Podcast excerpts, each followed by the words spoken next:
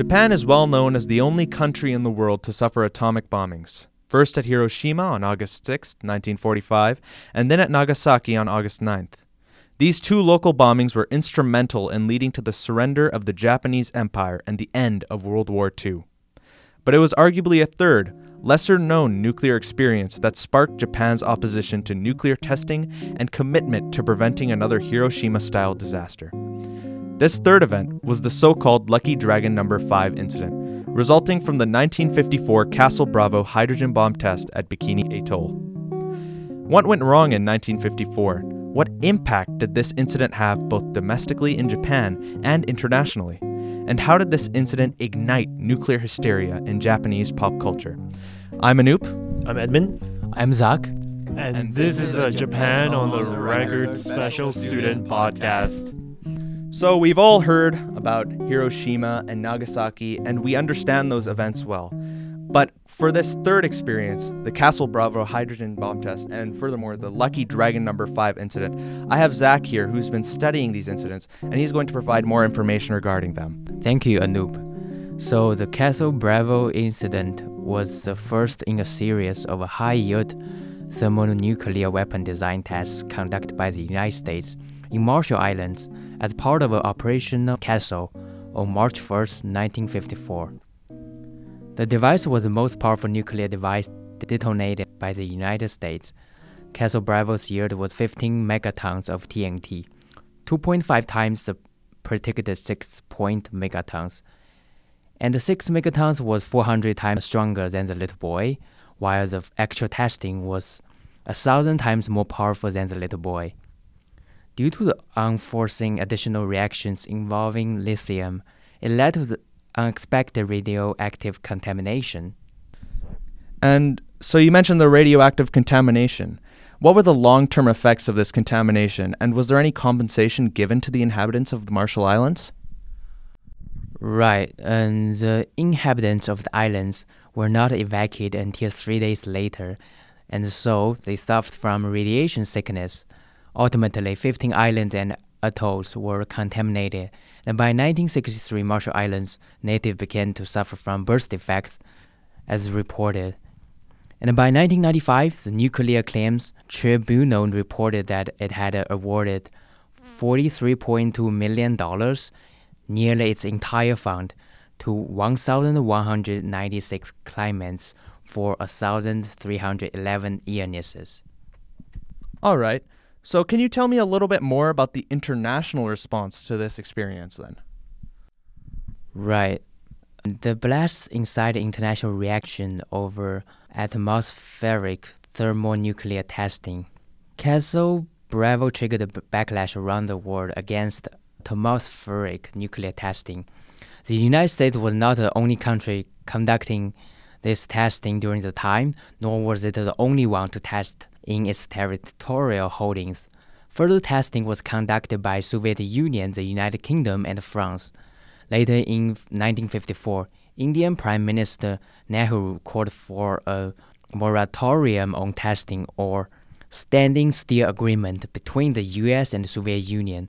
He said, No country, no people, however powerful they might be, are safe from the destruction if this competition in weapons of mass destruction and the Cold War continues.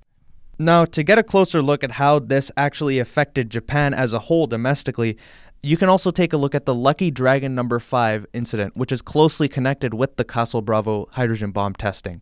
So, can you please tell me a little bit more about the Lucky Dragon incident, what it is? Of course. So the Lucky Dragon number 5 was a Japanese tuna fishing boat with 23 crews.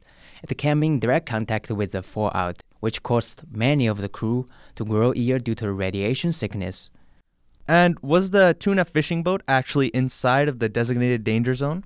No, in reality, they were 40 miles away from the danger zone. So then this must be related to the, the yield being much higher than expected.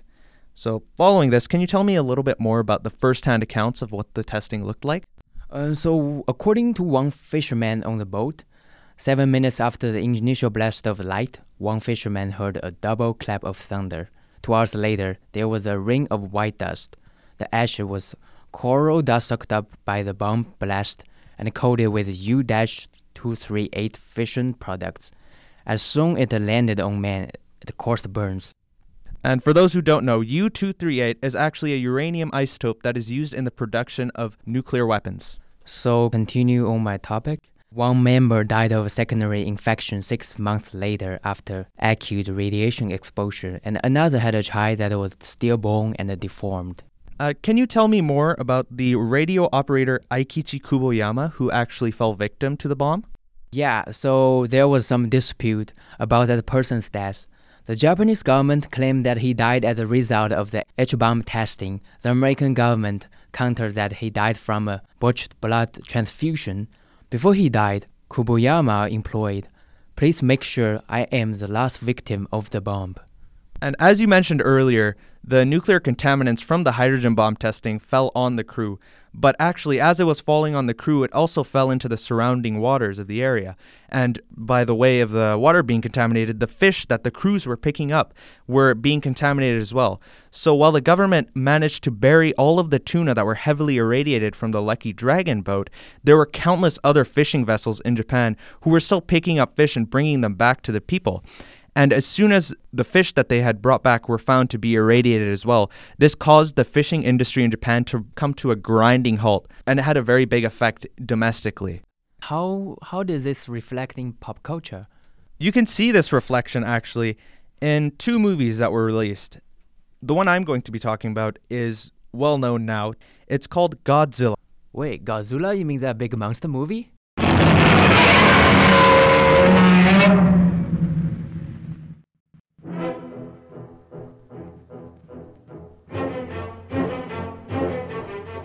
Yeah, at first sight it does seem like a monster movie, but there's a whole lot more beneath the surface.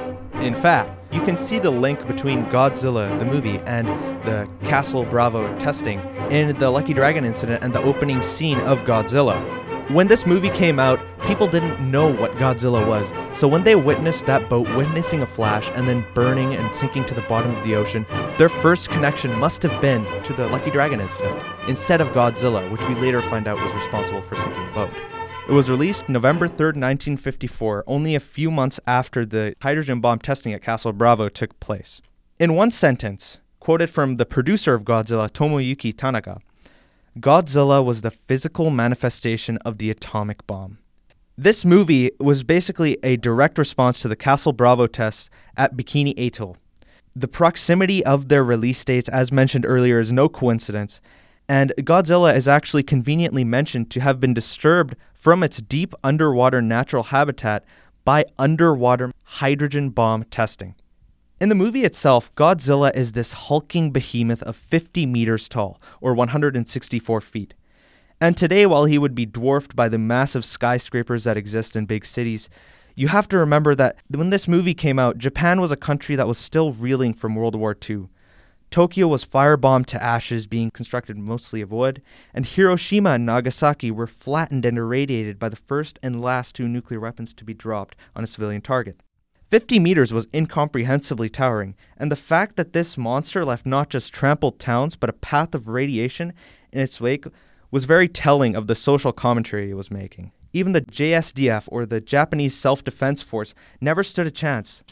The sheer force of an atomic bomb, or Godzilla in this case, just completely circumvented them. If these references weren't blatant enough, there is literally a scene in the movie when a woman laments, saying verbatim, I barely escaped the atomic bomb at Nagasaki, and now this. With this referring obviously to Godzilla. The hospitals were flooded with radiation sickness patients, mirroring the nightmare scenarios of Hiroshima and Nagasaki. When the main character, Dr. Serizawa, finally finds the Godzilla killer, so to speak, the oxygen destroyer, a weapon beyond the atomic bomb and destruction, he's reluctant to use it. It's not until he sees all of the death and tragedy of Godzilla's destruction that he finally decides to use it, but with his own compromise. He feared a snowballing of nuclear weapon production that manifested itself later in history as the Cold War. In the end of Godzilla, when Dr. Serizawa goes to use his oxygen destroyer, he sacrifices himself with the oxygen destroyer to take down Godzilla, wanting to take the notes that could destroy the rest of the world with him to his grave. Later on, another main character named Yamane brings forward a somber thought that if this nuclear testing continues, another Godzilla may rise in the future. Another Godzilla, another Hiroshima, another Nagasaki, another Castle Bravo or Lucky Dragon. And with this, we've looked at the physical manifestations of the damage of the nuclear weapons and the fear that it created, but we haven't entirely considered the psychological effects in pop culture and how they've been considered. And now that I've finished discussing Godzilla, I'm going to pass it on to Edmund, who's going to tell us about Akira Kurosawa's I Live in Fear. Thanks, Anu. And also, that is correct, guys. This is the same Kurosawa that did the most really famous films, such as uh, Rashomon, uh, Seven Samurai, but he also did touch upon a lot of present day films, such as the one we'll be talking about today, um, I Live in Fear, which touches upon the psychological fears and hysteria associated with nuclear power during the post World War II era. Like you said, Godzilla represents the material manifestation of nuclear fallout. I would say that the movie I Live in Fear, which was released in 1955, one year after Godzilla, would represent the psychological fears that were manifested in the Japanese population at the time and so I'll just give you a brief kind of a plot of summary of the film. So basically, the main character, Kiichi Nakajima, who's business owner of a foundry, he starts to get very overly worried about the potential that nuclear bombs could actually devastate and destroy the island and population of Japan. And in doing so, he uh, starts to develop this plan to move to Brazil because that's like away from relative danger from the effects of nuclear fallout. So he tries to convince his family to move with him, and but in doing so, family deems him incompetent, which we could just kind of say that he saw him as clinically insane. So as a result, they go to a family court to settle this business, and during this discussion, they do deem Nakajima clinically insane. But despite this, Nakajima is still very devoted and committed to moving his family to Brazil. So he actually burns down his foundry and makes sure his family can move with him, but you know that never happens. So what ends up happening is that he just goes to uh, insane asylum as a result.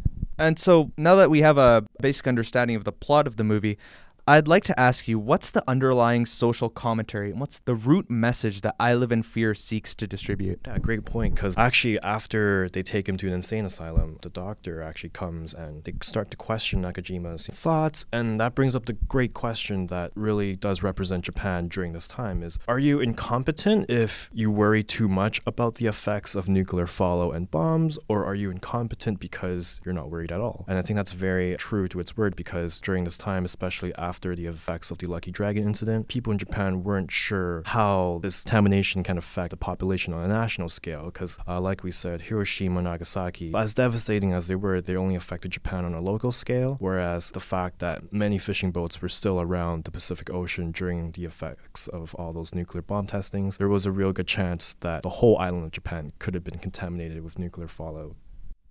Right, in the way of the fishing. Being the radioactive sickness would have been spread through something as innocuous as fish, which is a staple in the Japanese diet. Yes, correct, exactly. So as a result, this film pretty much represents the minds of the Japanese during this period of time with the amount of hysteria they had with nuclear power.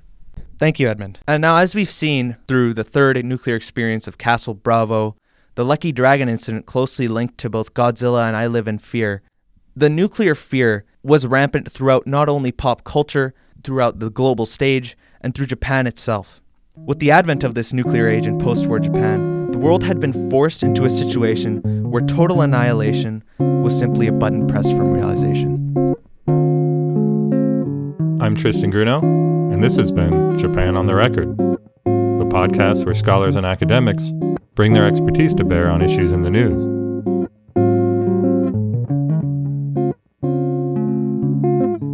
Japan on the Record is hosted and produced by Tristan Grunow at the University of British Columbia in Vancouver, BC. Thank you for listening.